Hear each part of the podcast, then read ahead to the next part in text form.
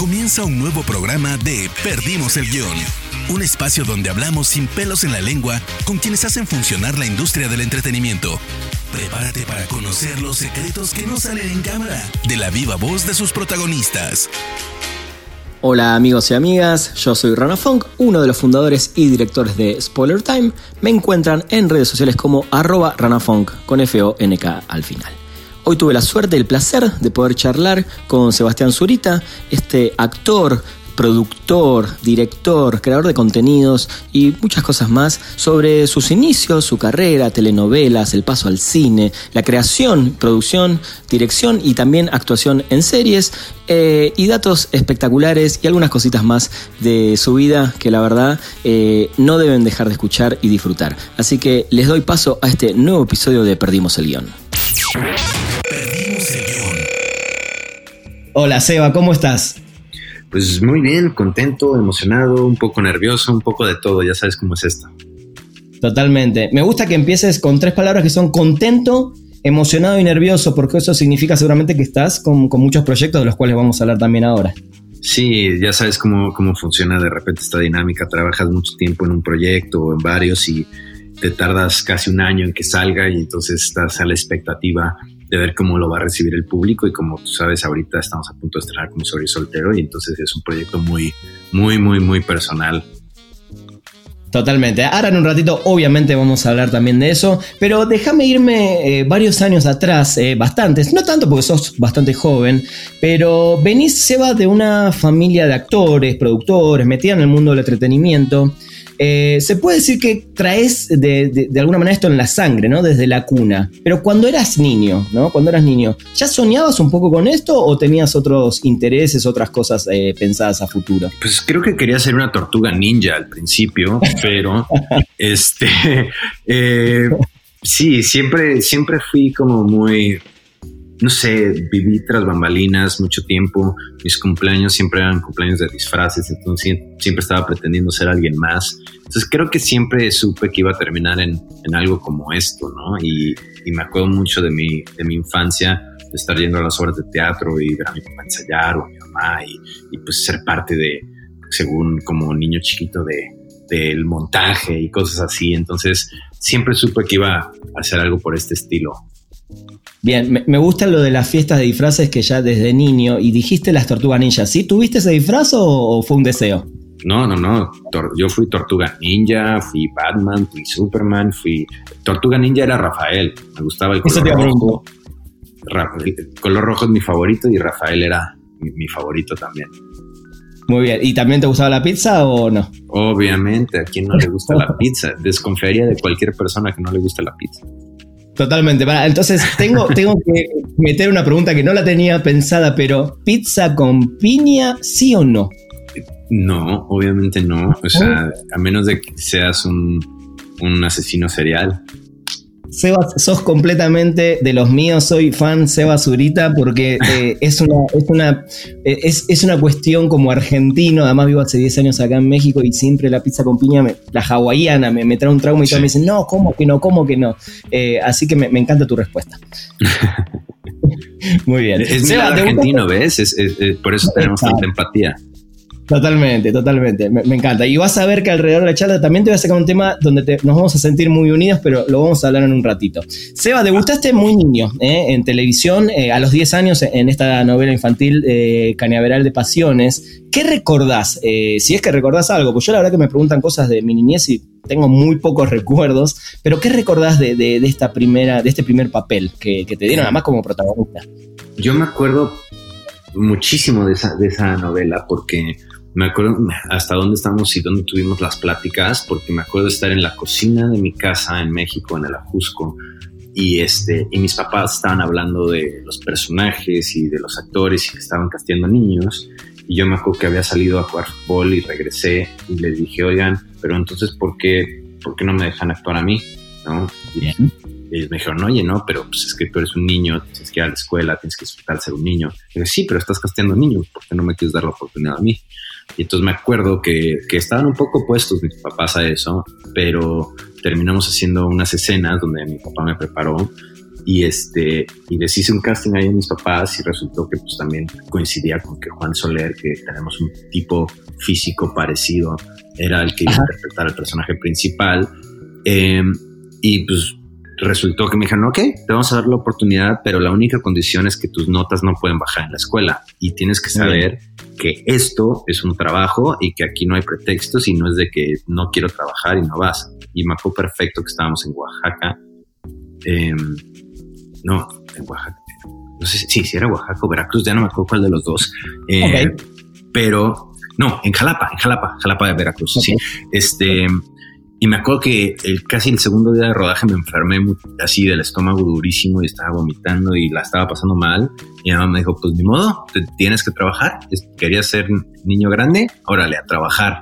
y, este, y así fue mis, mis primeras escenas y mi mamá me coachaba muchísimo por el apuntador que a veces usábamos en las novelas y ella me decía cómo actuar prácticamente. Qué bueno, y qué, qué bueno que de, ya de niño te inculcaron este tema de, ok, querés, pero da, da todo, ¿no? Hacelo todo por lograrlo y si con dolor de panza te la aguantás y vas igual. Sí, fue, fue muy chistoso porque justo después de eso en Televisa me, me, buscaron mucho para hacer novelas infantiles y eso, y ahí sí mis papás me dijeron que no, me dijeron tú eh, tienes que disfrutar tu niñez, te tienes que educar y si ya después cuando crezcas quieres ser actor, eh, te apoyamos con todo, pero ahorita no, ya tendrás toda una vida para estar en los foros, ahorita tienes que disfrutar ser un niño. Y eso me, encanta muchísimo. Sí. Totalmente, me imagino, me encanta porque también no paramos de ver estos casos de, de niños que debutan de muy niños y los papás básicamente dicen, bueno, acá me voy a volver millonario, los explotan, tienen una niñez horrible, algunos ni siguen después actuando, otros caen en cualquier problema. Y, qué bueno que, a pesar de, venir con, dos papás que saben muy bien cómo es el mundo del espectáculo, eh, te dijeron esto, ¿no? Y como buenísimo, pero también tenés que ser niño, básicamente. Totalmente de acuerdo. Sí, creo que eso es, es algo que agradezco muchísimo. Estuviste después de eso, como contabas, eh, alejado ¿no? del mundo del espectáculo. Eh, ¿Qué hiciste en esos tiempos, más allá de estudiar? ¿Cómo, viviste tu, niñez y, tu, juventud, digamos, tu adolescencia? Híjole, tuve, creo que tuve una, una niñez y una juventud bien bonita. Este, vivíamos lejos de la Ciudad de México, o sea, bueno, en el Ajuso, que está como ahí a 45 minutos, entonces vivía muy lejos de mi escuela, pero vivíamos en las montañas. Me acuerdo que mis papás me tenía que despertar muy temprano para llegar a la escuela y me acuerdo que mis papás me decían, ¿no prefieres que nos cambiemos a un lugar más céntrico? Y eso, yo decía, no, vivo aquí en la montaña, tengo perros, había caballos, este, salías este, a perderte por, por todos lados y, y, viví una infancia bien padre. Este, era muy deportista, jugué ahí como, digo, obviamente estaba obligado a jugar fútbol, ¿no? Pero este, fue cinta negra de taekwondo, este, jugué para la selección nacional de hockey sobre hielo de México, entonces eh, me permitió viajar muchísimo. Yo pasaba los veranos en torneos, entonces jugábamos en Rusia, en Ucrania, en Alemania, en Estados Unidos, en Lake Placid. Este, y de ahí, eh, a los 16 años, nos mudamos a, Miami. Y ahí es donde decidí que, quería quedarme estudiando en Estados Unidos, quería hacer mi carrera allá. Hice una carrera de economía con negocios internacionales y ahí fue que más o menos este, se, abrió la posibilidad de un casting de una película que se llamaba Ángel Caído en México. Pues yo ya tenía edad suficiente, fui a hacer el casting en México, me quedé y entonces ahí es cuando empezó otra vez como la carrera de actor. Muy bien, y, esto que me contás de los deportes, ¿en ese momento no te tiró para decir, bueno, no, quiero jugar al hockey sobre hielo o ser deportista? ¿O siempre seguías manteniendo esa cosa de, no, ok, termino esta etapa y vuelvo a la actuación? No, fíjate que, me gustaban mucho los deportes, los he practicado uh, cualquier cantidad de deportes y cuando jugaba fútbol, en, el fútbol yo era portero y de hecho tuvimos eh, y jugué en Pumitas y jugué en varios lugares y, este, y en algún momento tuve una invitación para, para irme a jugar a unas fuerzas básicas del San Luis como portero y, el problema fue que era a la hora de la escuela, o sea, realmente tenía que dejar la escuela. Y y fíjate que no fue ni una cuestión de preguntarle a mis papás, yo sabía que no, no tenía esa vocación. Eh, claro. Y dije, no, la verdad no, prefiero, prefiero seguir en lo mío y, tampoco sentía que fuera tan talentoso como para hacer, para llegar a las grandes ligas, ¿no? Totalmente, está bueno, está bueno. Seba, cuando hiciste esta carrera de, negocios y economía, em, ¿la hiciste simplemente por decir, bueno, tengo que estudiar algo? Eh, ¿O la hiciste sabiendo que ibas a hacer la actuación, pero querías tener otra? Y si realmente, eh, de alguna manera, ¿Pudiste hoy utilizar o estás utilizando, porque ahora vamos a meternos también en tu carrera como productor, ¿pudiste y estás utilizando en, este mundo del entretenimiento todo lo que aprendiste eh, en tu escuela de, negocios? Sí, mira, al final de cuentas es, es ahora sí que the entertainment business, ¿no? Como le dicen por ahí. Y, este, y somos un negocio, somos un producto, los actores somos un producto al fin de cuentas que tenemos que sabernos vender, tenemos que ver qué tanto nos compran, qué tanto, a, qué audiencias vamos, etcétera, etcétera. Entonces, eh, mi mamá, antes de ser actriz, fue abogada y como que eso siempre inculcó en nosotros que teníamos que tener otra carrera, ¿no? La, creo que muchas veces, especialmente hace unos años, ¿no? Que empezaba como toda esta época de los realities y como todo este rollo. Y bueno, ahora ha cambiado con Instagram y estas tonterías, ¿no? Pero como que ahora, antes era eh, el ser actor tenía un trabajo más específico y cuando empezaron estos realities todo el mundo sentía que podía ser famoso, ¿no? Y, como que se volvió algo muy raro donde creían que nuestra carrera era muy fácil de hacer. Y realmente los actores, actores, pues necesitan una preparación y es un compromiso y, y es una carrera muy difícil porque es muy competitiva, nunca sabes qué va a suceder entonces, este, creo que mi mamá ahí siempre nos inculcó que teníamos que tener una carrera distinta, que nos gustara. Mi hermano estudió arquitectura, yo estudié economía y administración. Y a mí siempre me gustaban los negocios. O sea, donde me parabas estaba yo, me acuerdo de chiquito, vendía piedras. O sea, para que me no, no, me iba muy bien, ¿no? Pero, pero vendía piedritas. Este, entonces, em, como que siempre tuve esa dinámica y y creo que en cuanto yo arranqué mi carrera de actor, luego, mi primer película me volví productor de la película, me di cuenta que era bueno para conseguir dinero y este y entonces ahí fue y, y cuando hice mi primera novela, casi mis primeros trabajos, reinvertí todo, tenía restaurantes, tenía antros, tenía, tengo ahorita una compañía constructora, entonces sí, como que realmente me fui abriendo el, de este y hoy por hoy cerré esos restaurantes, cerré todo ese rollo porque dije quiero invertirle todo a nuestra casa productora. Muy bien. Qué bueno, qué bueno lo que contás y, qué bueno, bueno, eh, se nota que sos un súper emprendedor y cómo de alguna manera fuiste eh, aprendiendo para que hoy lo puedas meter justamente todo en, este mundo del entretenimiento, que además hoy está así, es una bomba completa, ¿no? Todo lo que está pasando en el mundo del entretenimiento. Sí, realmente se ha, abierto tanto, hay tantas oportunidades, pero también hay mucha competencia. Entonces tienes que presentar algo que realmente pueda ser diferente y que valga la pena. Totalmente. Ahora igual también, eh, un ratito te voy a preguntar eso porque me interesa sobre, sobre todo ese lado, ¿no? De, hay tanto que también creo que estamos un poco saturados. Pero mm, volviendo un poquito antes de meternos en, en esto, te, obviamente eh, empecé a entender también que muchas carreras de actores, actrices en, México empiezan en las telenovelas. ¿Crees como que es como un paso obligado? Eh, y, qué experiencia recordás de esa época que te sirvieron después, bueno, para todo esto que estás haciendo hoy, ¿no? En cine, en series, etcétera.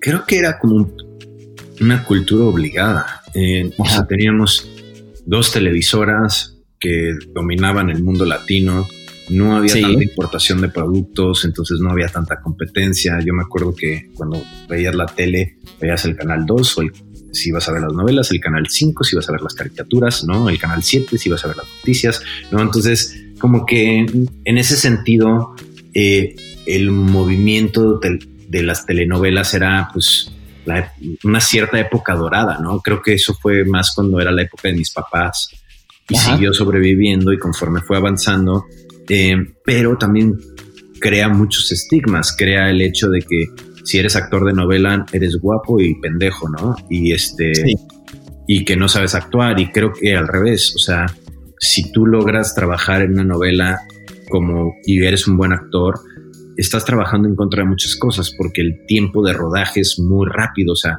vamos a hacer como para explicarlo, ¿no? Eh, en una película estás filmando normalmente una cámara y filmas, no sé, eh, si bien te va a tres, cuatro páginas al día, ¿no? podría ser una escena o dos escenas al día. Em, en la televisión filmas a cuatro cámaras y filmas 50 escenas en un día. Y muchas veces la diferencia es que pues, en cine ya leíste todo el guion de principio a fin. En las novelas están escribiendo el guion conforme va pasando el, el tiempo, o sea, conforme vas grabando. Entonces, hay veces que te dan las escenas el mismo día. No hay tiempo de ensayar. Este, la verdad es que yo venía de estudiar acá en Lee Strasberg una manera de, del método y todo este rollo. Y cuando llegué a mi primera novela me di cuenta que no había poder humano de aplicar nada de lo que había aprendido porque es otro ritmo, el ritmo profesional es otro. Entonces tienes que tener otro tipo de oficio. Y por ejemplo, el apuntador, que es este chichadito que te ponen en el oído, que te da las líneas de todo el cast. Si no lo sabes usar, te vuelves loco y por eso muchas veces se vuelven como actores robotizados. Pero claro a mí me pasó mucho que, mi primer novela fue un éxito, creo que ha sido mi novela más exitosa que se llamaba En nombre del amor. Y hasta la fecha siento que ha sido la novela más exitosa que he hecho. Y este, y de ahí empezó mi carrera. Las telenovelas lo que tienen es que te vuelven como un producto de casa, ¿no? O sea, te entras a todos los televisores todos los días diario y entonces te dan este pues esta, me caga decirlo así, pero como esta estrella, este, este tipo de, ser más famoso, ¿no? Sí, sí, sí. Y este. Y justo eh, yo tratando de salir de ese concepto, eh, quería entrar en el cine y me cerraron la puerta durísimo, ¿no? Era como, ay, ahora el actor, este, el hijo de Zurita, ¿no? Y que es actorcito de telenovela, pues quiere venir a quitarnos los espacios en el cine. Y, había ese rollo de, que iba a los castings, hacía el callback y me decían, no, es que tú como que no eres mexicano, como que no reflejas al mexicano. Entonces, pues, son los estereotipos del otro lado, ¿no? Porque hay otro tipo de estereotipos, este, que también te tocan combatir y, y, luchar en contra de ellos. Y no fue hasta que un director del calibre de Felipe Casals decidirme el protagonista de su película junto a los mejores actores de cine de México, ¿no? Entonces ahí fue cuando me cambió la vida y, realmente pude entrar en el cine. Y fue, me imagino, el momento donde todos esos periodistas mala onda se tuvieron que comer las palabras, básicamente. Mira, yo he tenido mucha suerte con, la prensa y con el público. Yo, de las primeras entrevistas que hice, em, se los dije tal cual. Eh, pues obviamente cuando empecé mi primera novela, pues todo, yo estaba contratado porque era el hijo de, ¿no? O sea, yo, yo se lo dije a mi productor, le dije, tú nunca me has visto actuar, pero yo te voy a confirmar que soy actor. Y ahorita pues me estás contratando porque mis apellidos van a generar una audiencia, pero me corresponde a mí actuar todos los días. Y este, y yo cuando empecé mi carrera le pedí tanto al público como a la prensa que me dieran la oportunidad porque no podían compararme con una carrera de 30 años como era la de mis papás, ¿no? No tenía yo ese calibre, no tengo ese peso todavía. Y, este, y me dieron esa oportunidad y creo que me fue bien. Y más bien era los productores y los directores de cine los que no me daban la oportunidad. Y, y pues fue a pulso que, que, me fui ganando un lugarcito, que también es muy válido, ¿no? Pero, pero creo que también de eso pecamos mucho en la industria, que siempre vemos los mismos nombres para todo el guion. Seba, y de, esas primeras, o de, tus películas, de todas las, experiencias que empezaste a, crear desde, desde, ese momento, eh, ¿cuál es el momento que más disfrutaste eh, actuando? ¿Y cuál es el hasta ahora el mejor, digamos, cast, eh, elenco, director con el que trabajaste y, llevas adentro? Viste que siempre uno se queda con una gran experiencia, más allá que seguramente todas deben haber estado buenas, pero ¿cuál es la que te llevas así para siempre, por lo menos hasta ahora, hasta este momento? Híjole, mira, he tenido un poquito de todo, pero yo creo que regresaría a Felipe Casals.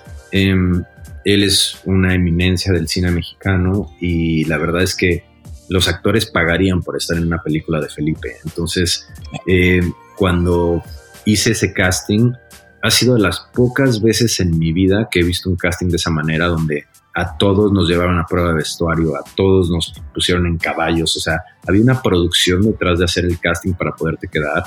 Era un personaje muy peleado porque pues obviamente las películas de Felipe tenían a los mejores actores de este país, entonces pues estar ahí y lo que más me gustó es que por primera vez en no sé, que podrían haber sido cuatro o cinco años de carrera, em, tuve la oportunidad de, poder em, hacer todo lo que había aprendido ahora sí que en esas escuelas de actuación. Pude crear un personaje, pude, o sea, realmente hubo un trabajo de mesa de casi tres meses donde yo empezaba a las 7 de la mañana y terminaba a las 10 de la noche, diario de lunes a domingo, y era em, eh, clases de equitación, a las 7 de la mañana en el Ajusco, donde montaba yo durante dos horas solo y luego otras dos horas con, el resto del elenco, porque había batallas a caballo.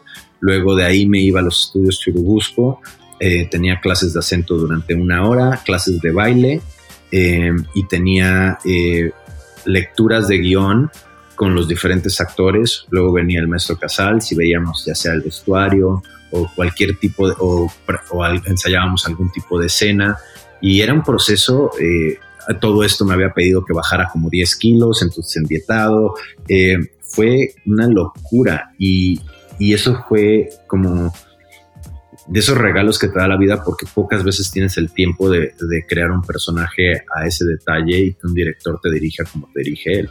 Y tuve la ah, suerte de que estos actores de primer nivel, como Damián Alcázar o Jorge Zárate, o, híjole, la cantidad de actores con los que trabajé fue impresionante, eran tan dadivosos y tan humildes y tan compañeros que, que trabajar con ellos era una lección de vida.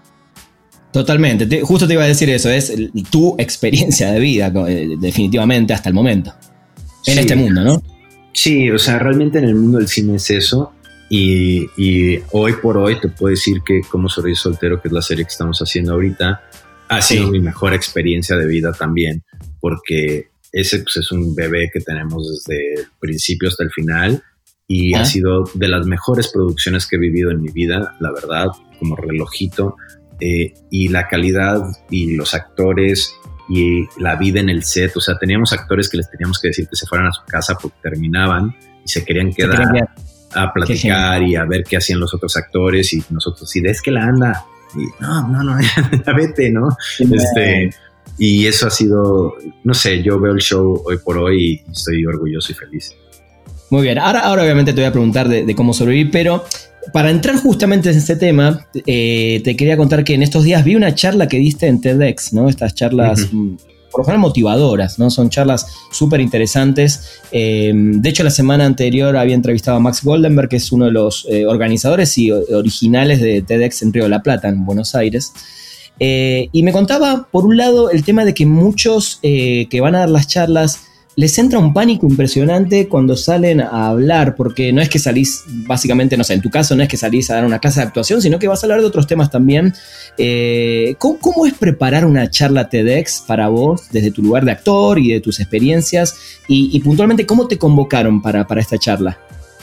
Es vivir en pánico durante un mes de no saber qué vas a decir, si lo que vas a decir está bien, si es suficiente, si el tema es algo híjole, aparte a mí me agarró justo eh, mientras filmábamos nuestra serie, entonces yo estaba en la plena locura, este, pero era algo que veníamos buscando, ¿no? Creo que yo he querido crear mi carrera eh, no solamente como actor, sino como creador, como productor, este, creo que tenemos, o sea, no sé, eh, he hecho negocios, entonces es importante para mí que la gente conozca esos otros lados, ¿no? Entonces veníamos buscando algo como esta plática desde hace mucho tiempo y este y, se dio justo el momento que, se dio la oportunidad de hacerla en Monterrey y cayó en el momento de la más locura de mi vida, o sea, estábamos justo en el show de cómo servir soltero y yo estaba produciendo, creando, dirigiendo, actuando, o sea, todo lo que te puedes imaginar y entonces me acuerdo que llegaban los deadlines, ¿no? De la plática y te decían, a ver, ¿cuál es el título de tu plática? Y yo, no, no he ni pensado en esto, a ver, dame un segundo. Y entonces me acuerdo que terminamos el, show, me fui a, de vacaciones una semana y en esas vacaciones eh, escribí la plática y este todos los días me dedicaba como cinco o seis horas a, repasar el guion y a ver de qué me gustaba y no sé cuántas veces lo pude haber reescrito y habérselo hecho a mi papá y a mi hermano, ¿no? Que lo platica, les hacía yo la presentación a ellos. Muy bien. Y no seas los nervios, ¿eh? No seas el pánico porque como actor pues le echas la culpa al personaje y son líneas que te escribieron y que pues ya medio que le diste la vuelta y que ensayaste y así. Y aquí es como, a ver, no hay toma dos, güey. Vas, te sientas en un circulito, bueno, te paras en un circulito, no te sales del circulito. Había un teleprompter, pero el teleprompter, eh, pues no, no, para mi gusto no estaba posicionado donde tenía que estar. Entonces, eh, pues me acuerdo que llegué ahí pensando que tal vez iba a poder leer un poco más y me di cuenta que no, que me lo iba a tener que aprender de memoria completamente en 24 horas. Y este, y sí te entra un pánico porque, no sé, es muy distinta la, la situación y porque eres tú, ¿no? Entonces, eh, no, no, hay, no hay nada en que esconderte. Y son 18 minutos que son durísimos. Te iba a preguntar eh, una comparación con, una actuación en teatro, ¿no? Pero es diferente porque, como decís, sos vos, no hay manera, no tenés un apuntador o alguien atrás que te miro, un gesto. Eh, es difícil, ¿no? Dar, una charla así.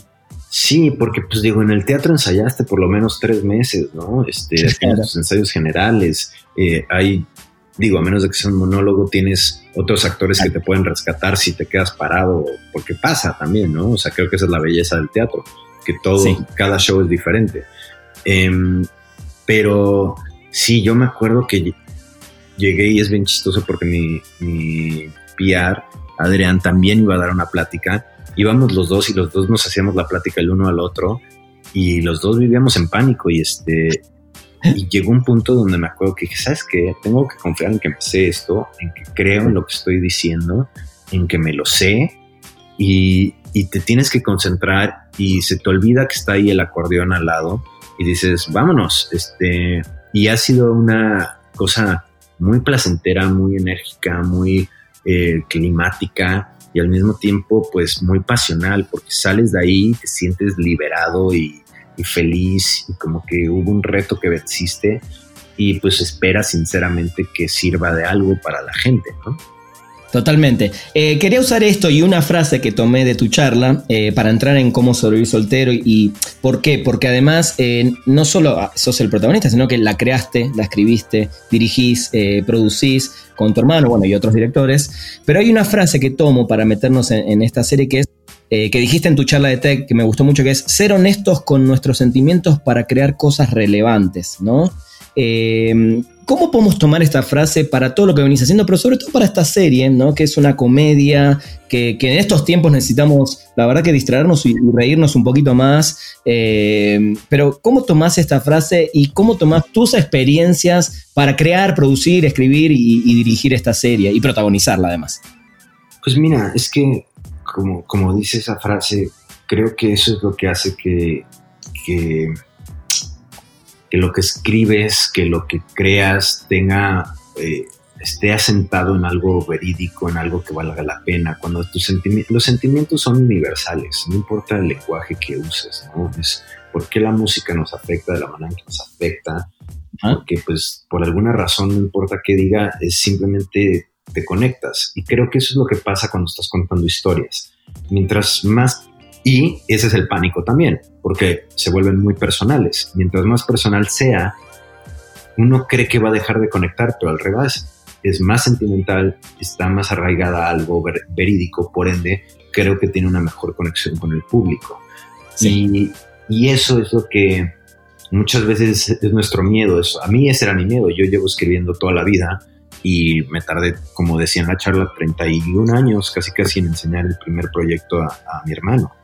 Y era porque me daba mucho pánico saber que, lo que yo escribía pues, era muy personal. Entonces, eh, cuando sucede eso, te vas dando cuenta de que ni, ni, todo es tan grave, ¿no? Y, que al revés, que, la gente conecta muy rápido y entonces creo que la manera de, de, reírse de uno mismo, la comedia en esta serie, no solamente es que es muy chistosa y muy irreverente y nos metemos con todo el mundo, sino que los personajes tienen muchísimo corazón y, se, vuelve entrañable cada uno de ellos y el viaje que están llevando. Entonces, eh, pues sí, justamente creo que así es como empieza eh, el nacimiento de esta idea y de poder crear cosas relevantes para uno mismo también. Totalmente. Eh, y Seba, ¿cómo, elegiste, o digo, no sé si vos también estuviste metido en el proceso de casting, eh, pero ¿cómo, cómo eligieron o, qué buscaste en cada uno de, tus compañeros de, cómo sobrevivir soltero para estar en la serie? Pues mira, es, fue un proceso de casting muy largo y como actor, mi hermano y yo como actores queríamos hacer un proceso de casting como si nos hubiera, como nos gustaría que nos castearan a nosotros. Muchas veces el casting es muy impersonal. Llegas a un cuartito, te ponen en una pared ahí blanca, te dan las líneas de 25 minutos, no te dejan hacer un take 2 y te vas, ¿no? Y te tardaste más en llegar al casting que lo que duraste adentro. Y eso es súper difícil para los actores porque pues, estás nervioso, sabes que quieres quedar en el proyecto. O sea, entonces el proceso de casting que lo hicimos con Alejandro Reza tardó como cinco meses en terminarse y mi hermano y yo fuimos parte de todos y cada uno de esos castings. Eh, vimos todos y estuvimos en absolutamente todos los callbacks y era, era súper intenso porque como está basado en mi grupo de amigos y en varias de nuestras experiencias, pues teníamos una idea muy específica de cómo queríamos los personajes. Y también quieres actores que, que puedan crecer con los personajes, porque pues estás haciendo una serie podría ser solo una temporada o pueden ser muchas. Entonces la idea es que que si son muchas, que eso es lo que quisiéramos tener nosotros, pues necesitas personajes que, que, puedan hacer el drama, como pueden hacer la comedia absurda, que tengan un rango actoral impresionante los actores que están adentro. Entonces eso fue como un poco, de hecho, muchas de las escenas con las que casteamos al elenco no son parte de la serie, eran escenas escritas simplemente para ver el rango actoral sobre el mismo personaje que estábamos haciendo. Y, me imagino que, eh, digo, sin dar nombre, ¿no? Pero debe ser difícil porque vos eh, sos actor también y muchos de los que fueron a castar pueden ser ex compañeros o, futuros compañeros tuyos en, este tema de, estar en una producción. ¿Es difícil batearlos en el momento de tomar la decisión? Eh, pues mira, es muy chistoso porque sí, te podría decir que la mayoría los conocía. Hay muchos amigos míos que no se quedaron, gente que, que probamos, etcétera pero mira, creo que lo más importante para nosotros era darles ese, ese tiempo y ese respeto para... Porque mira, si algo me queda claro después de este proceso es que no es que el mejor actor se quede o no. Hay tantos actores, eh, muchas veces la personalidad de un actor no empata con la personalidad de otro que tal vez ya se quedó y entonces necesitas, o son muy parecidos y entonces necesitas cambiar algo, ¿me entiendes? Y entonces o se parecen físicamente, dices, no, pues no puedo tener tres actores que se parecen físicamente, entonces tienes que buscar otras dinámicas. Y lo que era muy importante para mi hermano y para mí es que para mí no hay nada más que me enoje más que el hecho de que nadie me diga si me quedé o no me quedé. Prefiero que me digan no te quedaste a que me dejen en el limbo. Y este y eso nunca pasa. Los, los castineros nunca te dicen que no te quedaste, simplemente ya nunca recibes una llamada.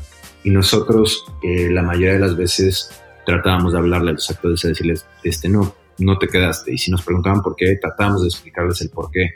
A veces no te da el tiempo de hacerlo con todo el mundo, pero intentábamos. Entonces, eh, y al final, pues los castings no, no, es algo personal. Entonces, creo que mientras ellos sintieran el respeto que había hacia, hacia el tiempo que nos estaban dando, era, es, es pues, no sé, lo mejor que puedes hacer en ese sentido. Pero sí, había muchos, muchos amigos ahí que pasaban y era como de, ¿qué onda, güey? ¿Cómo estás? Ah, bueno, ok, bueno, vamos a empezar. Y la seriedad, los nervios empezaban, ¿no? Claro, sí, sí, me imagino. Y qué bueno que, decís esto del. Creo que. Digo, espero que nadie me odie con esto que voy a decir, lo digo siempre, ¿no? Pero eh, eh, creo que en México el no es una palabra muy difícil. ¿eh? Es muy difícil decirle a alguien no o que te contesten cuando no es algo positivo. Creo que la gente se esconde mucho. Y qué bueno que ustedes, como productores en este caso, tomen esa, e, esa postura, ¿no? Y que, que a poco también cambie, porque no hay nada de malo en un no, al contrario, es preferible a veces si es un no saberlo antes que vivir con, con la angustia, digamos, ¿no? Sí, eh, eh, eh, creo, estoy de acuerdo con lo que tú dices. a México le cuesta mucho decir que no, aunque sepan que no. Este, sí tenemos el llamerito, el sí te aviso, rato te digo. El ahorita. Este, el ahorita, sí, o sea, sí somos muy así. Em, y por eso la vida del actor es tan radical y tan, híjole, te puede consumir y puede jugar contigo muchísimo en tu manera emocional porque pues estás abriendo tus sentimientos en un casting para crear emociones, estás tratando de hacer cosas que son muy personales y luego ser rechazado sabiendo que esas cosas personales pueden ser muy importantes para ti, pero tal vez no fueron lo suficiente, ¿no? Para alguien más. Eso es, eso es bien difícil y creo que es, no sé, es importante darle ese tiempo y ese respeto a todo mundo que, que pues que fue y, lo intentó, ¿no? Y, es lo que te digo, a veces es complicado, hay veces que teníamos tantos actores que pues, te encantaría poderle dar una toma más o dos tomas más a alguien y no puedes porque hay, un, hay 20 en fila, ¿no? Entonces, y esa es la realidad del actor. Lo que la gente muchas veces no ve es que pues, ustedes conocen a los actores que ya hicieron la novela o que ya hicieron la película, pero no vieron los otros 250 que había atrás que no se quedaron. Claro, totalmente. Sí, no, me imagino, me imagino lo, complejo. Seba, sacando lo complejo, ¿qué es lo que más te relajó y, y que más disfrutaste de todo el proceso eh, de cómo sobrevivir soltero? Desde que empezaste con la idea, la creaste, la escribieron, el casting, la producción, la actuación, el vendérselo a una plataforma tan importante hoy como Amazon Prime Video. Híjole, todos y cada uno fueron una misión y todos y cada uno fueron como un regalo de vida. Eh, es, algo que a mí me pasa mucho es que siempre estoy pensando en qué es lo que sigue, qué es lo que sigue, como que no disfruto los momentos. Y, y con esta serie me he forzado a, poner pausa y, disfrutar cada paso que logramos dar. Y aunque sea por cinco minutitos, ¿no? Pero que lo festejes y sigas a lo que va. Pero, híjole, el, el poder empezar a el poder creer que una idea que literal nació de una noche de insomnio, llevaba como cuatro noches de insomnio, y estaba harto de no poder dormir y en la cuarta dije, a ver, y si me pongo a escribir algo, nada más por hacer el ejercicio de escribir algo y resulta que ese mismo día se lo enseño a mis papás, mis papás me dicen que es bueno y eso se lo llevé a mi hermano y eso fue lo que creo que empezáramos a trabajar juntos. Eh, todo eso es como un poco surreal y de repente se vende la serie en Estados Unidos y estábamos, o sea, era imposible creer que habíamos tratado de escuchar esta serie en México y no habíamos tenido suerte. Y el primer día que venimos a Estados Unidos con la serie la compran, o sea, fue algo increíble. Y de repente, siguiente paso, estábamos en los estudios de Hollywood, de Sony internacionales, ¿no? Al lado de los creadores de King Kong y, o sea, eh, Too to Die Young y proyectos gigantescos y nosotros al lado presentando nuestra idea, ¿no? Sí, sí. Y ahí a los, al mes y medio ya teníamos una oferta de Amazon y fue como irreal. Me acuerdo el primer día que llegamos al, al cuarto de escritores eh, y entramos y había siete escritores escribiendo la serie y nosotros así de, o sea, wow, qué chingón lo que estamos viendo, no lo podíamos creer. O sea, y así ha sido todo el proceso. Cada vez que vemos un póster, cada vez que vemos una escena, todo, todo ha sido, la verdad, un logro impresionante. ¿Qué, expectativa tenés de, la respuesta de la gente? Sé que es una pregunta compleja, complicada, pero, pero uno creo que también sabe cuando termina un proyecto, eh, intuye un poco cómo le va a ir o, cómo puede funcionar. ¿Qué expectativa tenés realmente con cómo sobrevivir soltero? Mira, eh, sí, efectivamente es muy complicado. Yo te puedo decir que esta serie es la única serie o el único proyecto en mi vida en el que no sé, o sea, nunca, nunca hubo un drama en el sentido de la filmación, ¿no? O sea, sí, que hay problemas en todos lados, pero nunca hubo un drama, los actores acabamos felices, estabas orgulloso de cada escena, o sea, te daban chance de jugar, o sea, como que el, el, elenco se reía, o sea, teníamos que parar filmaciones porque no podíamos dejar de reírnos, igual con el crew, o sea, me acuerdo de estar en las últimas semanas en el camión de maquillaje y las maquillistas diciéndome, es que no queremos que se acabe esta serie nunca, ¿no? Entonces, eh, eso te da un tipo de confianza y, la pasión que ha, habido detrás, pues, no sé, yo lo veo y es un proyecto del que estoy orgulloso. He estado en otros que han funcionado muy bien, que podría haber renunciado al tercer día y de repente son un exitazo y no es la manera en la que me gusta trabajar a mí y pues bueno, resultó, pero este Siento también que tiene una estrella muy especial el proyecto y, no sé, no sé si sea para todos. O sea, creo que lo más fácil como productor sería decirte, no, esto, esto le va a encantar a todo el mundo, pero creo que nuestra comedia, nuestro estilo, nuestro género que estamos armando en esta serie es distinto. y creo que los que le guste les va a encantar y creo que hay no es el pastelazo, no sé. Entonces, estoy esperando sinceramente que la gente le dé la oportunidad. Yo lo que recomiendo mucho es que vean cuatro capítulos porque hay este estigma hoy por hoy de las series que es el piloto me tiene que decir si me gusta o no. Y el piloto es tan efímero porque normalmente los pilotos los escribiste en otro momento o se filmaron antes y luego entra la serie a hacerse y, tienes que presentar tantas cosas en un piloto que, que hay mucha presión en que quede bien. Y yo creo que mi serie, literal, va subiendo de nivel y te va enamorando y enamorando y enamorando. Y, para mí, para el cuarto episodio, ya estás totalmente invertido en, lo que es el proyecto. Entonces, yo sí, si me, si me pidieras un consejo para la nuestra, es vean hasta el cuarto episodio. Son literal dos horas de su vida. Entonces, eh, se pasa rapidísimo y creo, la neta, que tiene, tiene onda, tiene mucha onda. O sea, ahorita que lo veo con las entrevistas, que he estado viendo entrevistas, eh, haciendo entrevistas en Estados Unidos, que también el miedo es, ¿se traduce la comedia o no? y los veo, veo las críticas, eh, nos está yendo excelente con las críticas, igual con las críticas en México, igual con la gente en Argentina, que hemos podido hacer algunas entrevistas con ellos allá. Bien. Creo que, creo que tenemos algo muy especial en mano. Totalmente. Bueno, yo hasta este momento, el día de la entrevista, vi hasta la mitad y la verdad que sí me estoy matando de risa, algunas cosas más que otras. Pero volviendo dos segundos a lo que dijiste, no, esto queda tranquilo, y yo lo vivo, estoy en el mundo del entretenimiento hace mucho, no hay algo que sea para todos, eh, quédate tranquilo, no existe nada ni en la música ni en el cine que sea esa, esa, esa etiqueta de para todos, todo tiene su público y creo que el, público lo, va a saber disfrutar muchísimo y el que no, evidentemente no, no era para, para este o para otro proyecto, ¿no? Claro, o sea, nada, nada es monedita de oro, ¿no? Exacto. Eh, lo importante es que al final de cuentas, mira, me pasó con Enemigo de Clase, que es la obra que dirigí en México. Ajá. Son de esos proyectos que cuando terminan, eh, por más éxito o menos éxito que tengan, estás feliz y te sientes pleno, ¿no? Y eso, eso me pasa con este show. Entonces, ojalá, ojalá, ojalá que le vaya muy bien y que podamos hacer muchas temporadas, porque sí es una experiencia de vida que me gustaría repetir todos los años de mi vida en el tiempo que me dejen hacerlo. O sea, y esto también, pues es un parteaguas para mi hermano, para mí, para Ricardo, que es nuestro socio en Addiction, ¿no? Que, que puede ser el principio de, muchas, muchas historias nuevas que podamos producir.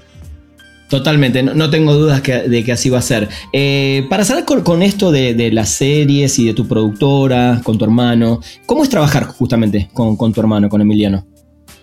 Híjole, tenemos una dinámica muy, muy buena. Eh, realmente se dio sin querer, o sea, te digo que yo le, hablé para este proyecto, le dije, oye, tengo una idea, te voy a mandar unas páginas, y mi hermano me dijo, oye, pues yo he estado pensando en unas series, a, ver, si yo te mando lo mío, tú me mandas lo tuyo, y así empezamos a trabajar juntos en los proyectos y nos volvimos muy pasionales, y mi hermano cuenta también que es cierto, ¿eh? después de que hemos escrito cinco series juntos, y de repente mi hermano y yo hemos dicho, ay, tengo esta idea, la voy a escribir solo, sin mi hermano. Y a los cinco días es, oye, güey, ¿qué piensas de esto? Y nos complementamos muy, muy bien. Eh, tenemos nuestro carácter y tenemos nuestras ideas, y, pero siempre llegamos como al mismo, al mismo lugar, no sé cómo explicarlo, coincidimos mucho en lo que nos gusta, en lo que no nos gusta. Y por ejemplo, en esta serie fue, eh, pues dirigimos el mismo episodio los dos juntos y era una dinámica que, que podría haber sido muy torpe, pero fue muy productiva. O sea, trabajábamos en la serie, en nuestra casa, en el capítulo, las peleas se hacían ahí en la casa y cuando llegamos al set había una voz mandante que era, la decisión era que si yo estaba enfrente de la cámara, mi hermano tomaba el lead y si yo no estaba enfrente de la cámara, entonces yo tomaba el lead y, y hemos trabajado muy, muy bien. Seba, contame, eh, al principio de, la entrevista te dije que eh, más allá de la pizza sin piña que ya nos unió, eh, hay otro tema que, es muy importante y lo vi en tu Instagram. Yo soy baterista hace muchísimos años, pero no me dediqué profesionalmente, si bien giré por toda Argentina, por México, Colombia, videos, en TV, etc. No me terminé de alguna manera dedicando a eso porque creo que hay cosas que en la vida a veces se dan o no se dan más allá de de, lo que uno le puede poner o no. Pero vi que tocas la guitarra, que tenés tu batería, que vi videos tuyos tocando la batería. Eh, ¿Es un sueño frustrado? ¿Es algo que en un momento te gustaría retomar y, al lado de tu carrera artística? ¿O es ya algo eh, como un hobby el tema de la música? Mira, mm, sí, me lo, me lo, han preguntado varias veces y creo que si pudiera escoger sería músico más que actor. Eh, Bien. Pero no soy, no soy tan talentoso, lamentablemente. Soy más, talentoso como actor que como músico, ¿no? Entonces, este, sí es algo que me ha encantado toda la vida, que he tratado de involucrar lo más posible. He tenido bandas y por X o Z no se ha dado. O sea, la última banda que tuve, que de hecho es con uno de los actores que también sale en la, en la serie, que se llama Roberto Flores Teníamos una okay. en México y justo cuando, cuando empezamos, cuando íbamos a empezar a hacer los tours y terminamos de, grabar el disco, a mí me cayeron todas estas oportunidades de cine que te había contado que me había costado tanto trabajo entrar y tuve que como que escoger en ese momento y dije no le puedo escupir al cielo, tengo que, que, hacer las películas y ahí como que ahí se quedó la última banda ya, de ahí no, no, no pudimos volver a arrancar porque me ocupé casi dos años y este pero a donde voy tengo una guitarra, a donde voy tengo una batería. Eh, pero sí, obviamente me encantaría, o sea, sueño frustrado a todo lo que da. Totalmente. Bueno, eh, cuando salgamos de la pandemia eh, y necesites un baterista para acompañarte en la guitarra o un dúo de bateristas, acá estoy preparado para ese momento. Me parece perfecto, un palomazo. Muy bien. Seba, contame rápido, em, ¿cuál consideras hasta el momento tu, logro más grande? Ya sea a nivel personal, profesional, el, que quieras.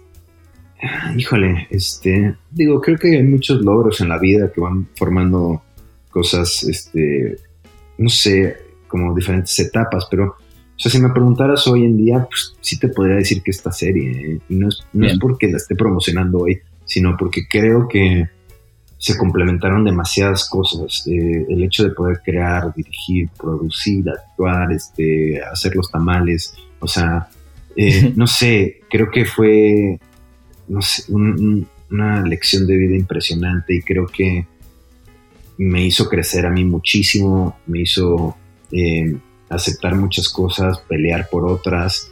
Entonces es, es un gran logro y, y la verdad es que yo siempre decía, bueno, pero a ver, pero es una serie en español, tendría que también hacer una serie en inglés y, se le olvida a uno que estoy, va a salir mañana a nivel mundial y, cosas por el estilo. Entonces, esas, esas victorias son, son las que uno se, se, enorgullece mucho, ¿no? Y creo que al final de cuentas, si de algo estoy orgulloso es de que me di cuenta con esta serie que hemos hecho cosas buenas con nuestras carreras. O sea, eh, el apoyo que tuvimos de los cameos, ¿no? todos estos actores que están tremendamente ocupados y nos regalaron dos horas de su tiempo para poder apoyarnos en esta serie porque les pedimos de favor que nos ayudaran y el hecho de que lo hicieran nos sentimos muy queridos y nos sentimos que apoyados entonces es como cuando haces las cosas bien no o sea yo tuve la oportunidad hace muchos años de hacer una película de producir una película en México y con el estímulo fiscal del oficina y me pedían una mordida, así tal, tal cual. Me dijeron, ¿quieres que te aprobemos? Nos tienes que pagar 800 mil pesos. Qué bárbaro. Y yo le dije que no, que yo no pensaba empezar mi carrera así. Y nunca hice la película. Y un amigo que, que, que sí, sí, pues se dio. Y él hizo su película ese año, yo no. Y esa película nunca la pude levantar. Entonces, em, no sé, son cosas que, yo siempre dije, si voy a hacer mi carrera, la voy a hacer de la manera correcta y, no voy a caer en estas cosas que han hecho que nuestra industria a veces, eh, pues, tenga los problemas que tiene hoy en día, ¿no? Entonces, creo que cuando haces las cosas bien, la vida tiene alguna manera de recompensártelo. Totalmente, no tengas dudas, Seba, te, aplaudo por esa decisión y, qué lindo que ahora además con todo lo que está pasando, eh, que, que, estrenes un producto 100% tuyo, bueno, de tu hermano y toda la gente que estuvo involucrada en, más de 200 países, 300 países, creo que eso es una locura hoy hermosa también para, para, para ustedes, ¿no? Como actores y productores. Sí, o sea, la verdad es que híjole, es uno de los momentos más especiales, ¿no? Y, como bien dices, esto no se hace solo, o sea, realmente hay un equipo impresionante atrás, mucha gente que confía en nosotros, en nuestra idea, o sea, el hecho de que seamos de la primera serie scripted, ¿no? De, comedia, sale en el mundo por medio de Amazon, es o sea, un honor. Entonces, eh, la verdad, no sé, estamos extasiados. Me imagino, me imagino. Seba, ¿qué talento que no tenés te gustaría tener? Cantar. Cantar. Cantar, muy cañón. Eh, y eso que he hecho como medio musicales y muy tristemente, pero, pero te digo una cosa, híjole, es, de esas cosas que digo, si fuera cantante, mi vida sería otra. Em, aunque tal vez sería baterista más que si, si fuera todavía más chingón, sería baterista, pero sí, creo que me falta poder cantar decentemente, me da mucha pena. O podrías haber sido Dave Grohl, ¿no? Baterista, guitarrista, cantante. ¿no? Imagínate. ese, güey no se hizo legendario nada más con una banda, sino con dos. Imagínate ese rollo. Tal cual. Te, te toda la razón. Y además también produce y hace documentales, ¿no? Es, es el tipo más completo, ¿no? Sí, yo por ejemplo veo la carrera de, de Daniel Glover como Charles Gambino, ¿no? Ah, bueno, otro monstruo, sí. digo, esa es la carrera que me gustaría tener. Bien, sí, sí, te, entiendo perfectamente. Mira, en estos días esto es, eh, como decimos en Argentina, un chivo, una publicidad, la meto acá y te invito. Eh, tengo otro podcast que se llama Spoiler Tracks, donde hablo de compositores de música para cine y televisión y esta semana tocó eh, Ludwig Goranson, que es el compositor de música de Community y de todos los discos de Charlie Gambino, bueno, después Black Panther, etcétera. Así que, te invito también ahí a, a escucharlo, creo que lo vas a disfrutar bastante. Uf, encantado de la vida. Seba, eh, un par de preguntitas más. ¿Qué te criticarías de, vos mismo? Mm, híjole, es que aquí me sale el lado argentino y no me podría criticar nada. Qué me encantó. este. El, ego argentino. El ego argentino no me permite criticarme. Em, no, mira, creo que. Mira, tengo una personalidad muy fuerte que he tratado de de, poder eh, dominar un poquito más ahora. Pero creo que lo que más me criticaría sería que me cuesta mucho trabajo disfrutar los momentos. Em, mm. siempre, siempre creo que hay algo que se puede hacer diferente, siempre creo que hay algo más. Y es algo que, que es un poco triste porque entonces dejas de disfrutar y, y, eso es un trabajo que he hecho conmigo mismo. Em, especialmente porque en nuestro medio, un poco hablando de lo que hemos hablado en este en esta entrevista, por así decirlo, es que los actores muchas veces siempre estamos pensando en lo que sigue, ¿no? Y es, se nos olvida celebrar que fuimos un casting, porque hay muchos actores que les encantaría poder entrar incluso a ese cuarto nada más a castear. Y se nos olvida celebrar cuando nos dan un callback, porque tal vez no nos quedamos, pero, uff, o sea, hay que celebrar un callback, porque esas son esas pequeñas victorias que te llevan a poder seguir en este medio que es bien difícil. Y entonces tienes que aprovechar eso. Eso, eso sería una de las cosas que me criticaría más arduamente. Totalmente. Seba, para cerrar tengo la pregunta siempre para un cinéfilo, seriéfilo más difícil de todas. Y ahora te voy a agregar una de baterista también. Que nos digas dos películas, dos series y dos bateristas que todo el mundo debería ver y escuchar. Ah, a ver, este, dos películas. Whiplash muy bien, muy bien. Película este, sobre todo. Obviamente, yo creo que es de las películas que más nervioso me ha puesto últimamente. Totalmente. Eh, y película, no sé si han visto El Principito, la animada, se la recomiendo. Es una belleza de película. Sí, eh, muy bien. no es muy vieja, ¿no? La, película animada El Principito es una de hace un par de años. De hace un par de años, sí, exactamente. Eh, bien. Luego, series, eh, hay una serie que me gusta mucho que se llama Love Sick, que es que usamos mucho como referencia para nuestra serie. Eh, la recomiendo. Y bueno, una de las últimas que he visto que me gustan muchísimo es Ozark. Buenísima, buenísima. Eh, y bateristas, te puedo decir que mi baterista favorito es Carter Buford. Muy bien. Es el, el baterista de Dave Matthews Band. Y obviamente Alex de Maná, que se me hace uno de los mejores bateristas del planeta. Ah, tremendo baterista, tremendo. Así, lástima que el que no está muy metido en el mundo piensa que solamente toca Maná, digamos, o que solamente toca pop, ¿no? Sin, sin que sea una mala palabra, digo, a mí me encanta el pop también. Pero cuando lo ves realmente tocando metal, que creo que es su género favorito, eh, te vuelves loco, realmente. No, aparte es un showman, ese tipo. Tal cual. Realmente la, calidad de baterista que tiene es excepcional. Digo, hay muchísimos, pero creo que él ha sido de mis íconos de toda la vida. Muy bien. Seba, qué placer, qué gusto eh, escucharte, verte en la pantalla, saber que, traes este proyecto de cómo sobrevivir soltero que está buenísimo y que seguramente vienen muchísimos más, que ojalá más adelante también podamos hablar de eso. Ojalá que sí, al revés. Muchas gracias por el tiempo, por la entrevista, por todo y pues ojalá que les guste todo lo que estamos haciendo. Seguramente. Bueno, gente, esto fue otro episodio de Perdimos el Guión. Nos escuchamos la próxima semana. Llegamos al final de Perdimos el Guión. Gracias por acompañarnos y no te pierdas un nuevo programa cada martes, donde hablaremos sin pelos en la lengua con quienes hacen funcionar la industria del entretenimiento. Perdimos el Guión.